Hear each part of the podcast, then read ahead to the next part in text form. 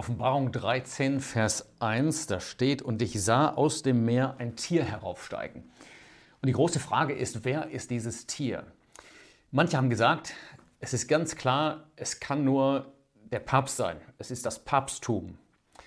Andere haben gesagt, offensichtlich ist dieses Tier der Antichrist. Und ich glaube, dass beide falsch liegen. Ich rede jetzt von dem ersten Tier, denn in diesem Kapitel kommen ja zwei Tiere vor. Man liest in Vers 11, und ich sah ein anderes Tier aus der Erde heraufsteigen. Das erste Tier heißt das Tier, aber dann ist die Rede von einem anderen Tier und dann wird auch das Zusammenspiel dieser beiden Tiere bezeichnet. Das heißt, es ist ganz klar, dass es um zwei geht. Natürlich sind keine natürlichen, echten Tiere gemeint, sondern das wird ganz klar werden in diesem Kapitel. Es geht um Persönlichkeiten, um Akteure, die eine wichtige Rolle spielen in der Drangsalzeit, insbesondere in der großen Drangsal. Und Bevor ich jetzt Vers für Vers durch den Text gehe und versuche, das zu beweisen, möchte ich erstmal sagen, worum es geht. Das erste Tier spricht einerseits von dem römischen Reich, das wieder entstehen wird, sich wieder formieren wird, und andererseits von dem Herrscher dieses Reiches als einer Person. Das zweite Tier, von dem die Rede ist ab Vers 11, bezeichnet den Antichristen. Die Frage ist natürlich, warum werden diese beiden Personen als Tiere beschrieben? Und ich glaube, die Antwort, die ist eigentlich recht einfach, aber auch ernüchternd. Ganz einfach deshalb, weil sie moralisch wie Tiere sind, denn sie haben keine Beziehung zu Gott. Ja, ein Tier schaut nicht nach oben, sondern immer nach unten. Es weiß nichts von einem Schöpfer. Und so werden diese beiden großen Führer sein. Sie werden leben ohne Beziehung zu Gott und sogar sich auflehnen gegen Gott. Darum wird es gehen. Und was wir sehen werden, ist gerade bei diesem ersten Tier, es wird in Europa zu einer Diktatur kommen, zu einer absoluten Herrschaft, wo es keine Glaubensfreiheit mehr gibt und wo es eine totale Unterdrückung gibt. Es wird eine schreckliche Zeit sein, aber auch in dieser Zeit, das werden wir sehen, da gibt es solche, die Glauben haben. Der Ausgangspunkt ist eigentlich der letzte Vers von Kapitel 12, da steht, und ich stand auf dem Sand des Meeres. Johannes ist also auf Patmos, er steht dort am Ufer, am Meer und dann sieht er, was jetzt beschrieben wird in Vers 13, und ich sah aus dem Meer ein Tier heraufsteigen. Also einerseits buchstäblich aus dem Meer, wie Johannes das damals sah.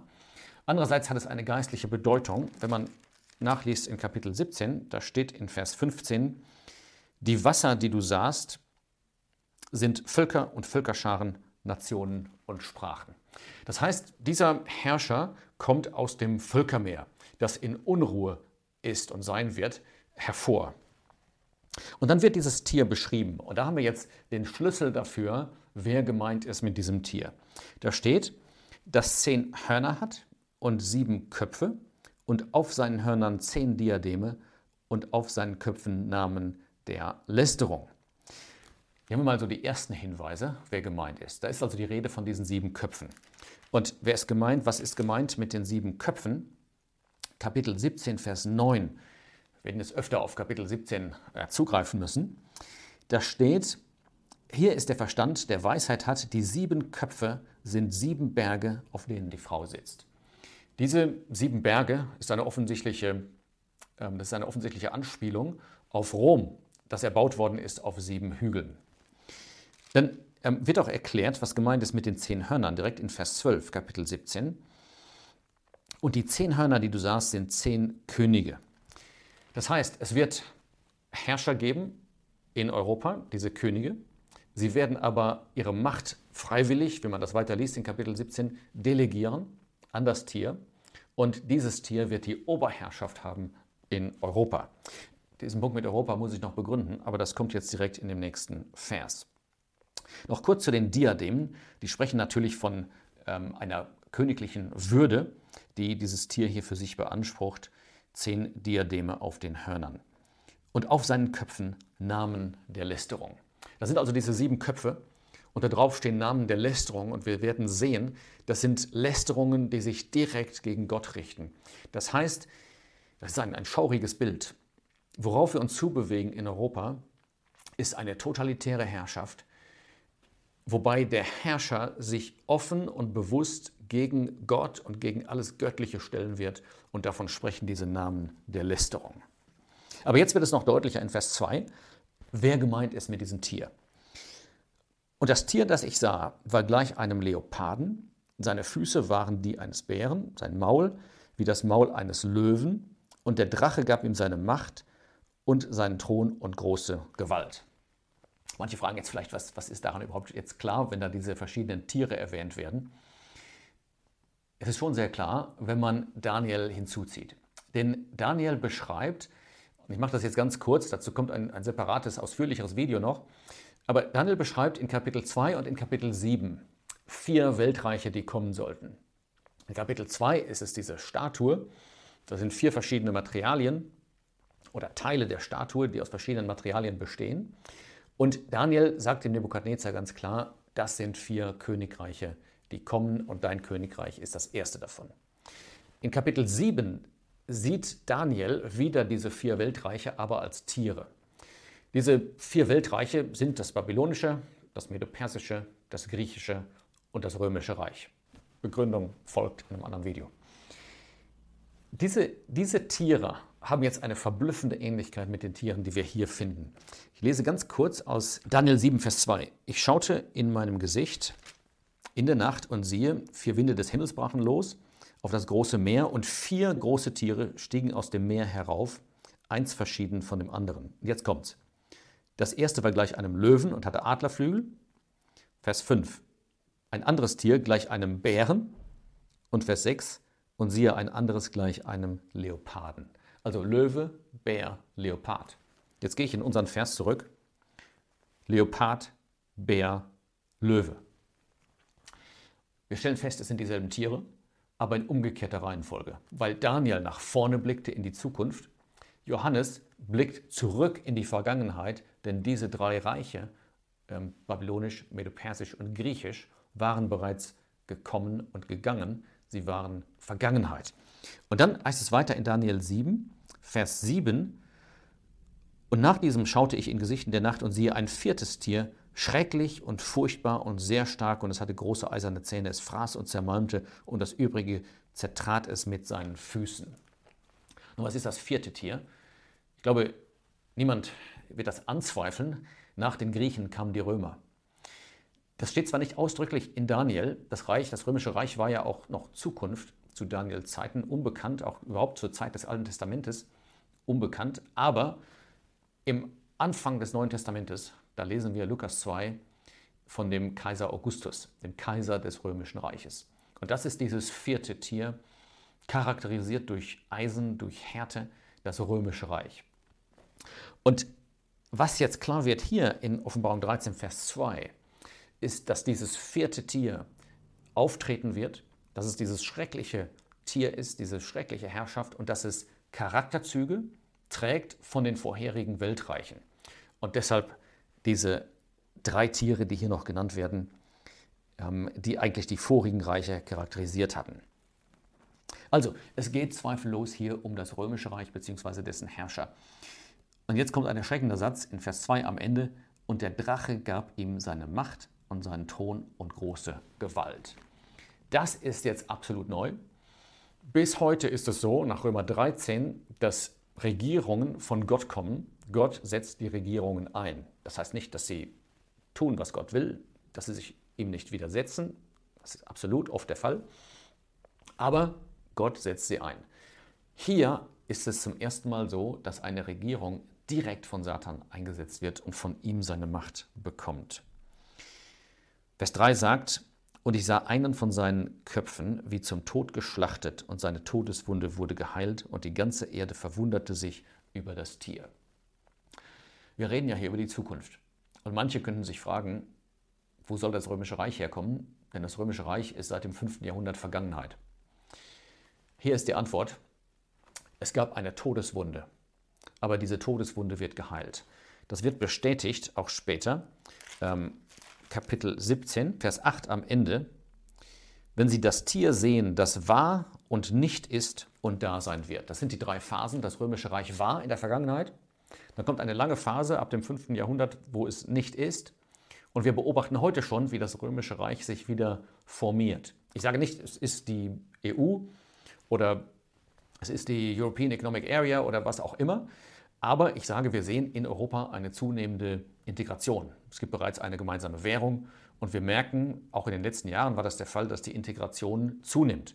Ich sage nicht, das ist die Erfüllung, aber ich sage, es fällt uns viel leichter heute, uns das vorzustellen, was hier beschrieben wird, dass Europa wieder sich formiert zu einem Reich, dem wiedererstandenen römischen Reich.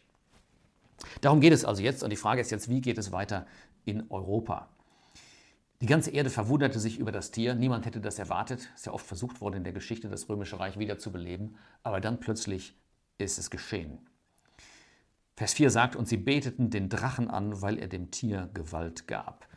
Es führt also jetzt zur direkten Satansanbetung. Man erkennt, dieses Reich und dieser Führer, sie sind satanisch inspiriert und statt darüber zu erschrecken, das ist wirklich ernüchternd, stattdessen gibt man sich hin, Satan anzubeten. Sie sagen, wer ist dem Tier gleich und wer vermag mit ihm zu kämpfen. Europa wird also wieder zu einer ganz großen, starken Macht werden. Und man denkt, das Tier ist so mächtig, niemand kann damit kämpfen. Aber wer weiterliest in der Offenbarung, der kennt den Schluss. Es wird tatsächlich gekämpft werden. Dieses Tier wird etwas absolut Wahnsinniges tun. Kapitel 17, Vers 13. Da ist die Rede von diesen Königen. Sie haben einen Sinn und geben ihre Macht und Gewalt dem Tier. Und Vers 14 sagt, diese werden mit dem Lamm Krieg führen. Das Tier, also das römische Reich und die Könige der Erde, wenden sich gegen Christus, das Lamm, und denken, sie könnten gegen ihn kämpfen. Aber dann heißt es, und das Lamm wird sie überwinden. Christus wird siegen am Ende. Und das wird auch beschrieben dann, wenn er erscheint in Kapitel 19. Vers 19. Und ich sah das Tier und die Könige der Erde und ihre Heere versammelt. Jetzt kommt's, um Krieg zu führen mit dem, der auf dem Pferd saß, also Christus und seinem Heer. Und das Tier wurde ergriffen und der falsche Prophet, der mit ihm war, der die Zeichen tat. Lebendig wurden die zwei in den Feuersee geworfen. Das ist die Antwort auf die Frage, die eigentlich gar nicht als Frage gemeint war in Kapitel 13, wer kann mit dem Tier kämpfen? Vers 5 sagt, und es wurde ihm ein Mund gegeben, der große Dinge und Lästerungen redete. Da setzt sich das also fort. Kein Wunder, es ist satanisch inspiriert, also äußert sich das in Auflehnung und Lästerung gegen Gott. Und ihm wurde Gewalt gegeben, 42 Monate zu wirken. Diese Zeitspanne ist uns schon öfter begegnet, in Kapitel 11, in Kapitel 12, mal als 42 Monate, mal als 1260 Tage. Gemeint ist immer die Zeit der großen Drangsal, die letzten dreieinhalb Jahre der Drangsalzeit. In dieser Zeit wirkt also das Tier. Und es das heißt in Vers 6, es öffnete seinen Mund zu Lästerungen gegen Gott, seinen Namen zu lästern und seine Hütte und die, die ihre Hütte in dem Himmel haben.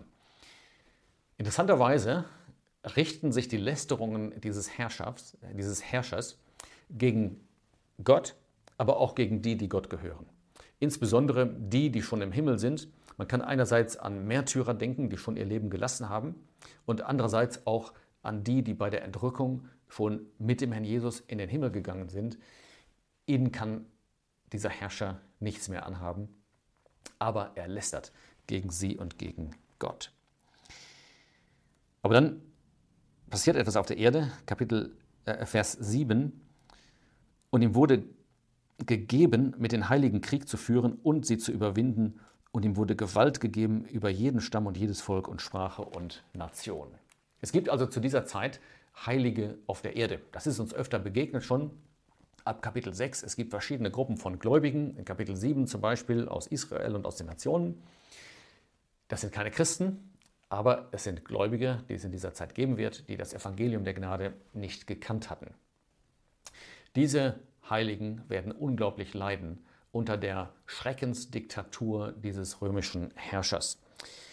Das ist gemeint hier, er wird Krieg mit ihnen führen und er wird sie überwinden. Wir haben das auch gesehen in Kapitel 11 bei den beiden Zeugen. Sie haben Zeugnis abgelegt, aber dann konnte das Tier sie überwinden und sie wurden getötet. Und man merkt, wie, wie groß die Macht dieses Herrschers sein wird, dass sie sich ausdehnen wird auf andere Völker und Länder und es scheint so, dass die Gläubigen auch dort verfolgt werden auf seine Initiative hin. Vers 8 sagt, und alle, die auf der Erde wohnen, werden es anbeten. Die auf der Erde wohnen, das ist dieser Ausdruck, der uns schon mehrfach begegnet ist, zum Beispiel in Kapitel 11, als die beiden Zeugen getötet worden waren, da freuten die sich, die auf der Erde wohnten. Und das zeigt uns, es ist eine moralische Bezeichnung. Das heißt nicht einfach die, die hier unten sind, auf der Erde, wie wir alle, sondern die, die sich hier wohlfühlen und die nicht wollen, dass Gott sich bei uns einmischt. Das meint dieser Ausdruck, die auf der Erde wohnen.